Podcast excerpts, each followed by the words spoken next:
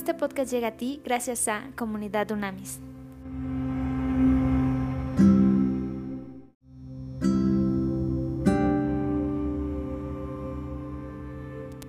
Trascendente día, Dunamitas. Vamos a iniciar hoy el estudio de la segunda epístola, la segunda carta del apóstol Pedro. Eh, vamos a hacer hoy la introducción y mañana empezamos con el capítulo número uno. Es una carta pequeña pero muy interesante, como siempre, todo en el Nuevo Testamento. A ver, fíjense muy bien, el autor y fecha. Aquí claramente eh, hay cierta duda, no hay una certeza absoluta de que Pedro haya sido el autor de esta carta, ¿ok? ¿Por qué? Porque difiere en estilo y pensamiento de Primera de Pedro, que recientemente estudiamos, ¿ok? Y además hay poca evidencia de parte de los, de los padres de la iglesia primitiva, los, los primeros líderes, en que confirman esta autoría absolutamente, ¿ok? Entonces, por un lado, sí se cree claramente que es él, sin duda alguna. Eh, o hay otras personas que dicen que puede ser que haya sido alguien que estuvo directamente trabajando, sirviendo con el apóstol Pablo, Pedro, perdón, Pedro, y después del martirio de Pedro, recuerde que eh, Pedro sufrió martirio en el reinado de Nerón, ¿ok? Y esto es, Nerón muere en el, en el 68 en el 68 después de Cristo, Nerón muere. Entonces puede ser que alguien que vivió ese martirio, que estuvo sirviendo con él, que estuvo trabajando con él, haya sido el autor específicamente de esta carta. Es lo que se piensa, ¿ok? Hay otra tendencia que piensa esto. ¿Y por qué se dice? Porque quizá hay otra gente que dice, Quizás sí fue Pedro, pero lo que hizo es que trabajó con otro amanuense. Acuérdate que los amanuenses en ese entonces eran los que escribían las cartas. El primer amanuense claramente es Silvano, claramente, y Silas. Acuérdate que Silvano, y en griego se dice Silas. Él trabajó con, como amanuense y como equipo de trabajo, máxima productividad con el apóstol Pedro y con el apóstol Pablo. ¿ok? O hay otra tendencia que dice que quizá fue el mismo Pedro, pero redactó la carta él, él de puño y letra, sin un amanuense y que quizá por eso cambia un poco el estilo. ¿ok? Sin embargo, sí hay sí hay eh, eh, eh, mucha evidencia que quizás sí sea Pedro la persona que escribe, ¿ok? Y él mismo se identifica como Simón Pedro al inicio de la carta, entonces puede ser, ¿ok? Y además afirma haber estado con Cristo en el monte de la transfiguración también, y entonces podemos afirmar que es el autor Pedro y la fecha es eh, evidentemente tiene que haber sido entre el 65 y 68 después de Cristo por la referencia que tenemos de Nerón. ¿ok? ¿Cuál es el trasfondo de esta carta? A ver, una vez más en esta iglesia primitiva lo vimos muchísimo. Hay en el arranque empieza a haber mucha confusión doctrinal, mucha. ¿Y a través de qué? De falsos maestros, como llamaban en la iglesia primitiva. Es decir, se levantaban maestros que empezaban a compartir doctrina diferente a la que los apóstoles en el inicio hacían y la que estaba basada en la palabra de Dios. Entonces esto es interesante porque esta carta evidentemente alienta también a los cristianos que están enfrentando la hostilidad de un mundo que se volcó sobre ellos para martirizarlos, asesinarlos, acosarlos, hostigarlos. Y eh, evidentemente ahí dice, y cuidado, o sea, sí hay un mundo que nos está acechando, pero cuidado porque el lobo está adentro, es decir, los falsos maestros están adentro. Y estos falsos maestros están conduciendo a una apostasía, o sea, a negar la doctrina inicial, la palabra de Dios y específicamente la enseñanza apostólica. Así la planteaban ellos. ¿ok? Entonces, ¿y, dónde se ubican estos falsos maestros? En esta carta nos, dice claramente, estos falsos maestros niegan a Jesucristo como Señor, tienen un estilo de vida sensual, es su fruto no es el más adecuado ni el más íntegro, y eh, ridiculizan la idea del regreso también del Señor. Y esto corresponde mucho a la enseñanza que se dio a lo que se llamó en aquel entonces en la iglesia primitiva la herejía gnóstica, que fue muy claro, de los cátaros, ¿te acuerdas? Y todo esto que, de hecho, la, Inquisición inicia exactamente para acabar y fue un, asesinato brutal de toda una comunidad cátara, de todo el mundo cátaro, por llamarlo así, que estaba basado en el gnosticismo. Esto se desarrolla ampliamente en el siglo II, todo el gnosticismo, sin embargo, eh, evidentemente las raíces se fijaron anteriormente.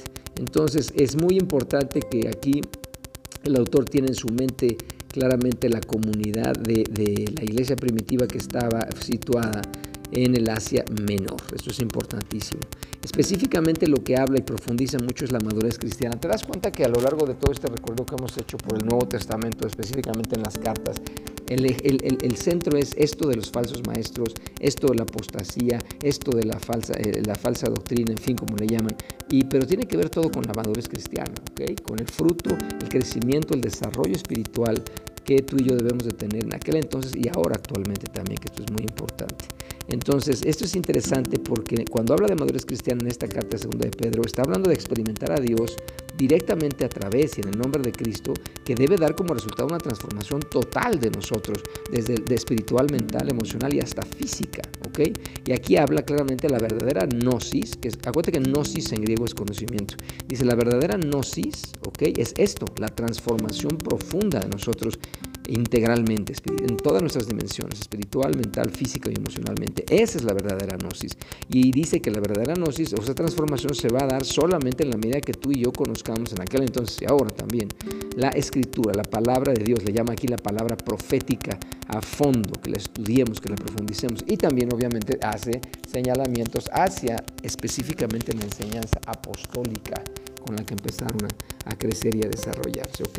Hay, había, aquí inquietudes de este tiempo la iglesia contemporánea en relación con su interacción con el mundo y la filosofía humanista, sobre todo la helénica, la griega. Acuérdate que había muchísimo humanismo ahí, estaba totalmente desarrollada la filosofía.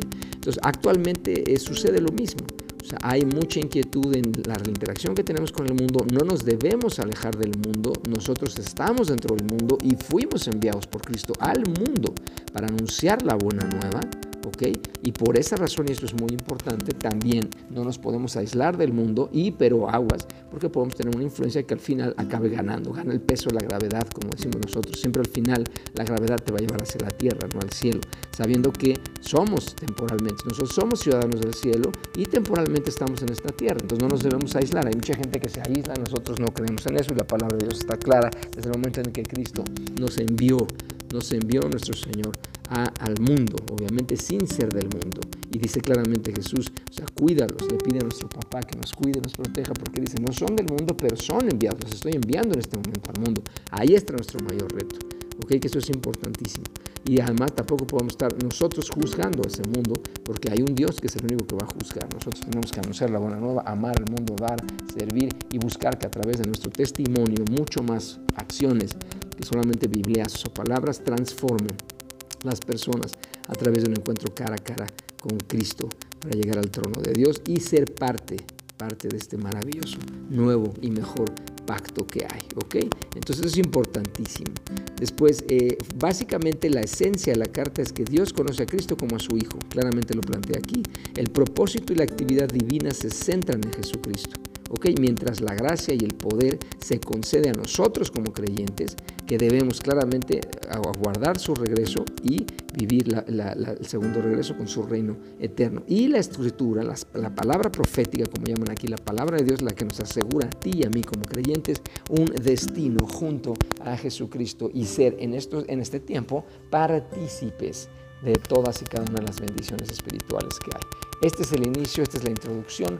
Mañana vamos a estudiar el primer capítulo y sin duda alguna será una carta que transformará e impactará nuestras vidas. Pa, en el nombre de Cristo te damos gracias, gracias de verdad por esta oportunidad que nos das para estudiar ahora segunda de Pedro. En este momento nos rendimos ante ti y disponemos nuestro corazón, nuestra mente, nuestro espíritu, nuestra alma, nuestras emociones, nuestro conocimiento, nuestra experiencia previa, incluso físicamente nos disponemos, tenemos la voluntad de disponernos para que tu palabra nos renueve, nos limpie, nos transforme por completo.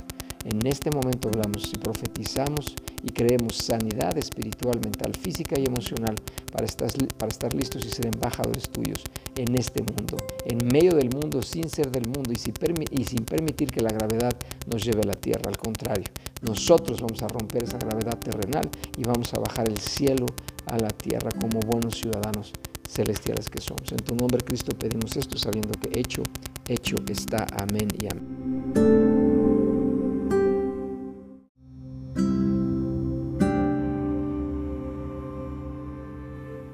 Conoce más en comunidadunamis.com.